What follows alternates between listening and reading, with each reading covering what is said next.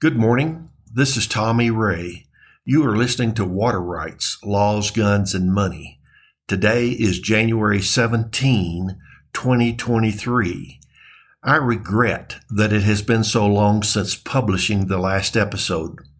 My wife and I took a vacation and went on a cruise. Wow. Talk about water. I love my mountain stream, but that kind of water scares me. If you fell off the boat, you would be a goner. At least our coastal cities might be able to make use of reverse osmosis to convert some of that water to potable use. Of course, that takes a lot of energy, but I am optimistic. With the advances being made in fusion, reverse osmosis may someday play a larger role in our country's water future. That's still a long way off. Even with reverse osmosis, we will continue to have problems throughout the West. I remain fascinated with water issues in our part of the world.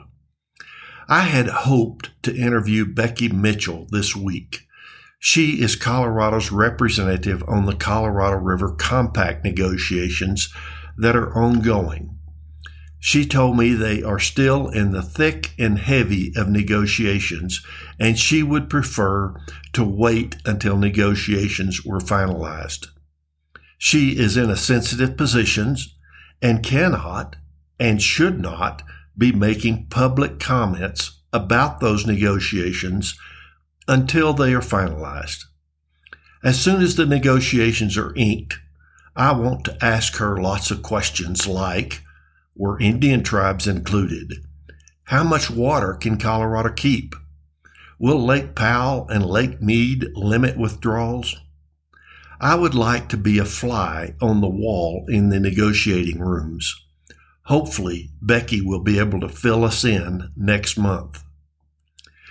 Let's follow up with a YouTube video on water in the western U.S. mentioned in the previous episode. I hope you were able to watch it. It is as clear as the nose on your face that agriculture is the biggest user of water and produces proportionally much less to the western states' GDP. Remember that ag consumes 85% of our water and produces 10% of the wealth of our state. Let's think about that just a little. Let's use some hypothetical numbers to give everyone a feel for water use and its importance to our economy. Suppose our Colorado's GDP is $1 million. Let's suppose our state consumes a thousand acre feet of water. In our hypothetical case, agriculture would use 850 acre feet to produce $100,000 worth of product. So then one acre foot of ag water would produce $117 worth of product. That's $100,000 divided by 850. Cities and industries then would use the remaining 150 acre feet to produce $900,000 worth of product or one acre foot of water will produce $6,000 worth of product.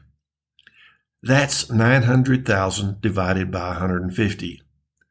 Of course, these are relative numbers, but it tells me that water is worth 6,000 divided by 117 or 51 times more for use in our cities and industries than it is in agriculture.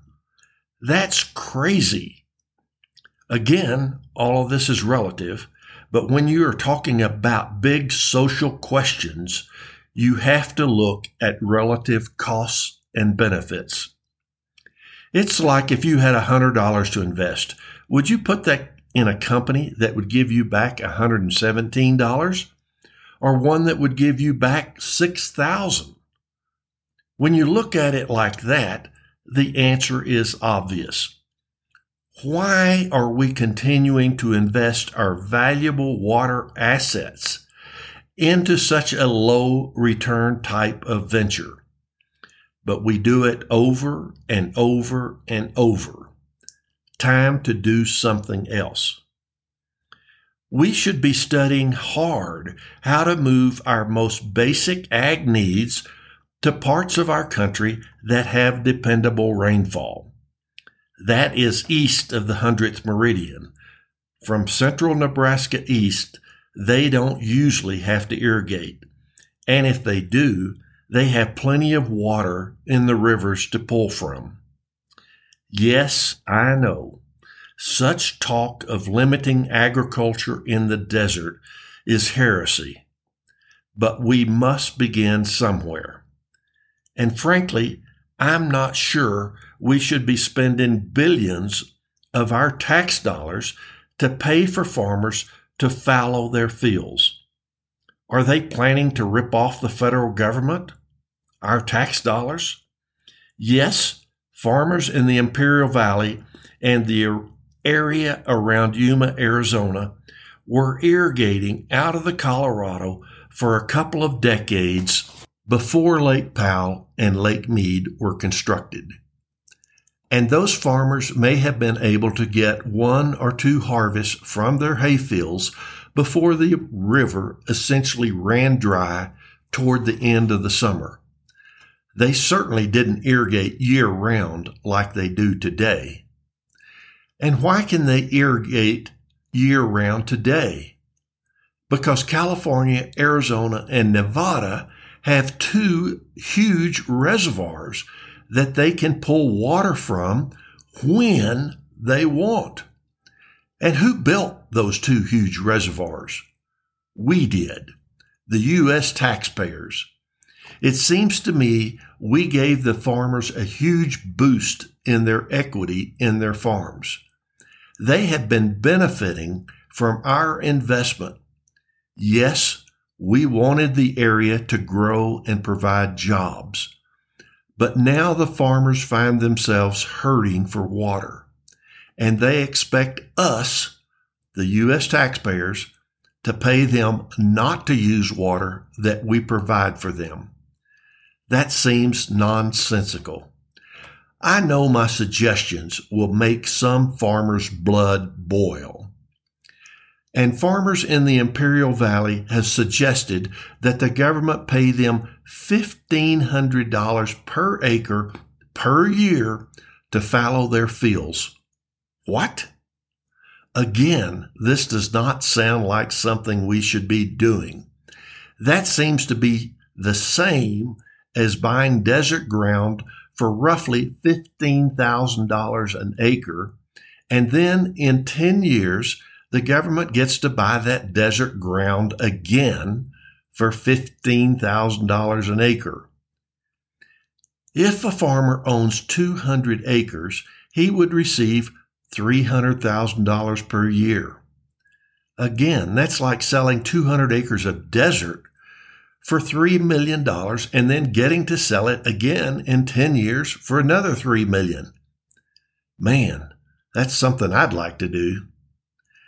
I don't understand the economics of farming. But when northern New Mexico offered farmers 250 an acre 2 years ago to fallow their fields, few took the offer. But last year when New Mexico offered farmers 450 an acre, a bunch took the offer.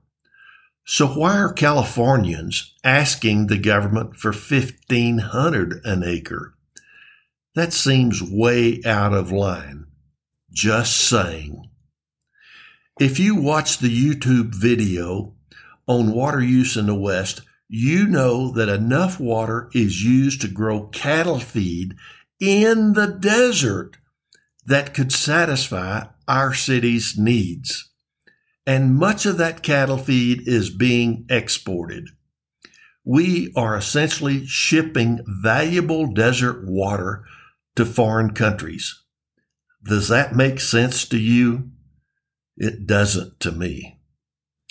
Times change, problems arise, and we have to be smart enough to know we can't continue to do the same old thing and hope things will get better.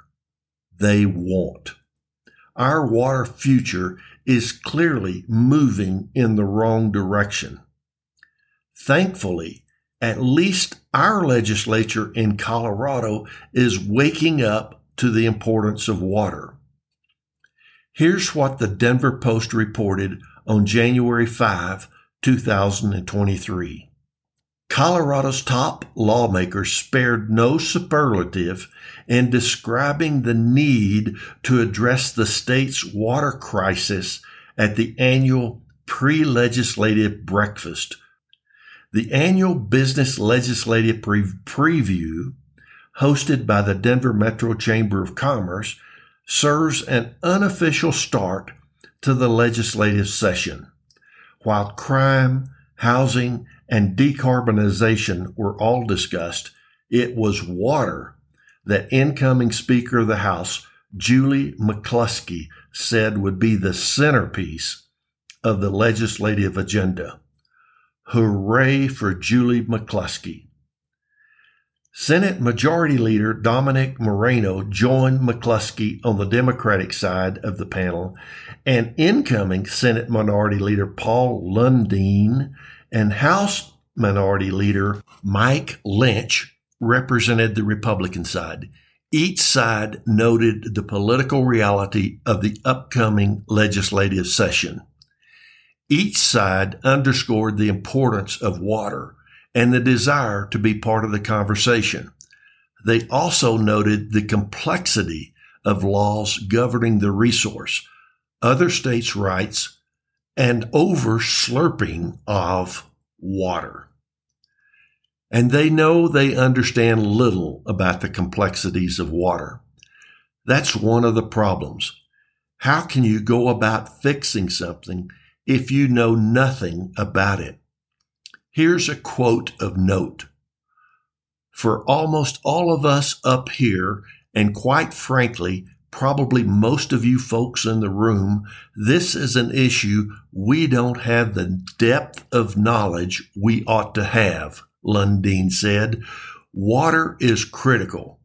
It's not only critical today, but it is critical to the future of Colorado that our children and grandchildren will live in. He warned of the state's parched future if something isn't done to secure water and pledged his caucus's engagement on the issue. Lynch, likewise, said water will dictate the future of this state. Each emphasized the need for new reservoirs to store water before it flows out of state. Lynch specifically praised the recently approved Northern Integrated Supply Project, NISP, which will build two new reservoirs in northern Colorado that will hold a combined estimate of more than 215,000 acre feet of water. Little do they seem to know that NISP may not be built because they don't have an agreement yet after 22 years of permitting with the Larimer and Weld Irrigating Company to use its ditch to effect the exchange NISP needs to accomplish. Someone needs to explain this to them. I'll try, but may not get an audience. McCluskey said it'll be on lawmakers and policy setters to leverage federal dollars for the Colorado Water Plan and prevent the direst predictions from coming true.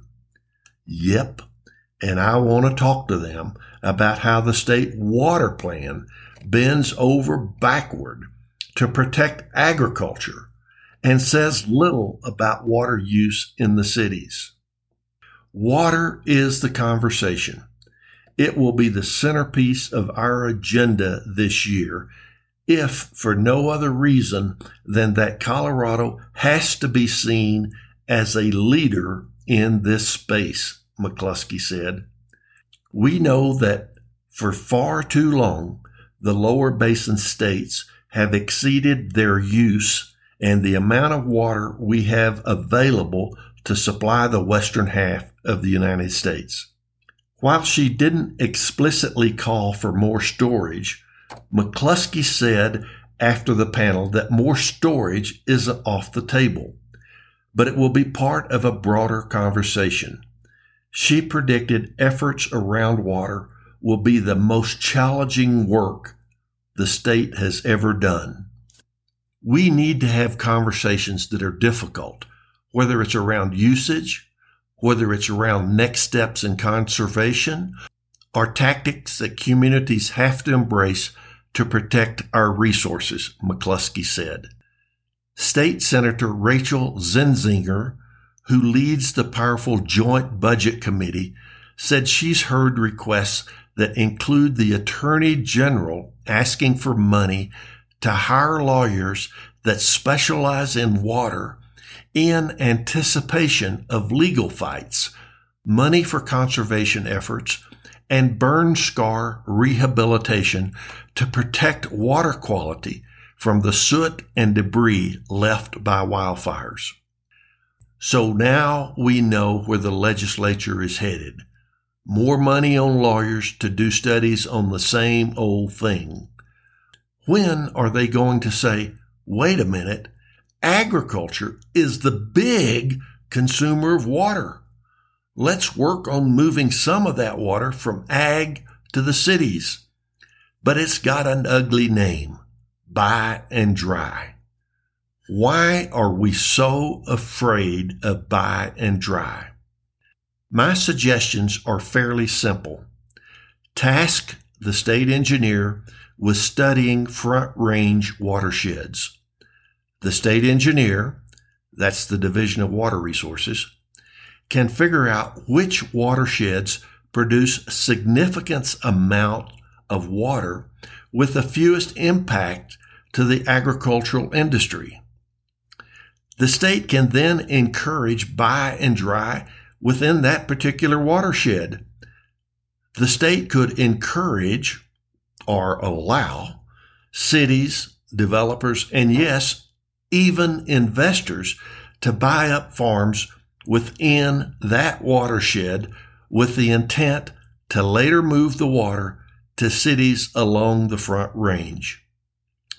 Once that watershed would identify, I promise you that water prices paid to farmers would skyrocket in that watershed.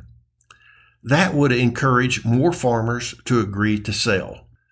But no one will force the farmers to sell. It would still be their choice to do with their property right what they want. A further inducement could be tax breaks to farmers that sell. Such an approach would encourage a planned way to get more water to our cities, the true source of growth of our state. And remember, if only 15% of water is transferred off agriculture, farmers would still be using 70 plus percent of the water in our state. Sounds like a good trade off to me, and that would double the city's supplies. Another thing the legislature could do is get rid of the 1041 regulations. We need to remove this barrier from cities being able to legally buy and move water around to benefit most citizens of our state. We have created an inter-county battleground that should not exist. Under 1041, a county can stop projects that are of state interest. And finally, the legislature should ask the state to resurrect the Two Forks Reservoir plans and begin the application process again. Yes, it was denied a permit by EPA 35 years ago. But I keep saying things change over time. Denial of Two Forks was a political decision made at the Washington, D.C. level. Now, maybe with the Colorado River drying up, there will be a re-evaluation of the environmental cost to the social benefit. We need it. Let's resurrect it. And at the national level, we need to put a limit on how long it takes to permit water projects. Sure, we need to study the environmental impacts and choose the alternative that has the least amount of impact to the environment. But 22 years? Come on. Limit the study and review process to something reasonable, like five years. Then force a decision and prevent delaying lawsuits. If we're going to solve some of our problems, we need to start removing obstacles. I really do plan to talk to some legislators that are interested in water issues. I've harped on it enough, and it's time for me to take action. I hope you feel the same. Let your voice be heard. Don't be afraid. Of course, I'm saying this with bravado, knowing full well that I may be getting in over my head. I hope you'll come rescue me when I cry out for help. In the interim, I will continue to retreat to my mountain stream for solace. Come join me. See you next time.